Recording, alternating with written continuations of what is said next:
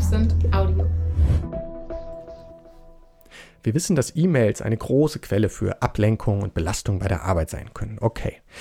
Aber viele der Zahlen und Angaben, die wir dazu finden, basieren auf sogenannten Self-Reports. Das sind häufig Abfrage- oder Erhebungsmethoden, die relativ subjektiv sind und qualitativ und dadurch nicht immer gut vergleichbar sind. Was wir gut untersuchen können, sind natürlich gerade bei digitalen Tools Nutzungsverhalten, Nutzungsdaten, je nach Datenschutz. Ähm, Rahmen, in dem man sich bewegt, ist das unterschiedlich möglich, aber technisch ist das grundsätzlich gut machbar und in Experimenten sowieso, also zum Beispiel in Laborsituationen oder ähnlichem.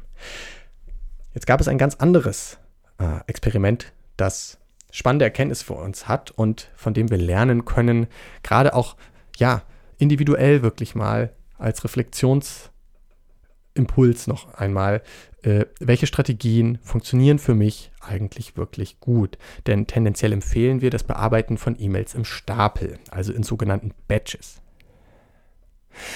In diesem Experiment wurde untersucht, wie sich verschiedene Persönlichkeitstypen bei der Bearbeitung von E-Mails im Stapel äh, verhalten, was sie für Stresslevels erleben. Und das Ganze wurde untersucht mit Hilfe von thermischen Kameras. Das heißt, es wurde geschaut, ähm, wie die Personen transpirieren, wie, wie sich die Körpertemperatur tatsächlich verändert. Und natürlich wurde auch dann geschaut, der Inhalt der E-Mails, die Fehlerrate bei der Aufgabenbearbeitung und die benötigte Zeit dafür. Es wurde auch parallel geschaut, was für ein Persönlichkeitstyp die Teilnehmenden äh, oder die teilnehmende Person äh, jeweils hat. Mithilfe des Big Five äh, Typen Index, recht etabliertes Instrument. Und ähm, ja, ein, zwei Erkenntnisse, die für uns hier spannend sind in dem Zusammenhang. Es wurde herausgefunden, insbesondere neurotische Person Persönlichkeiten, also Personen, die dazu neigen, schnell sehr ja, irritiert zu sein, emotional aufzubrausen, sehr erregt zu werden, ähm, zeigen ähm, hohe Stresslevels bei der Bearbeitung von E-Mails. Die kontinuierliche Benutzung von E-Mails kann dazu führen, dass die Person länger an der E-Mail rumschreibt und sich dann langsam in Rage schreibt. Also ein erhöhtes Level an Wut war zu beobachten bei Personen, die längere Antwortzeiten äh, haben und kontinuierlich E-Mails bearbeiten.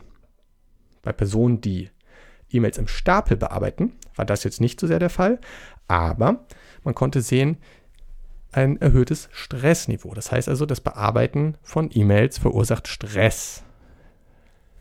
E-Mails werden schneller bearbeitet, aber gerade neurotische Personen haben höhere Stresslevels gezeigt. Ähm, und das ist etwas, das wir gut im Hinterkopf behalten können, wenn wir selber jetzt Strategien für uns ausprobieren. Wie bearbeite ich E-Mails gut? Mache ich das im Batch? Mache ich das kontinuierlich nebenbei?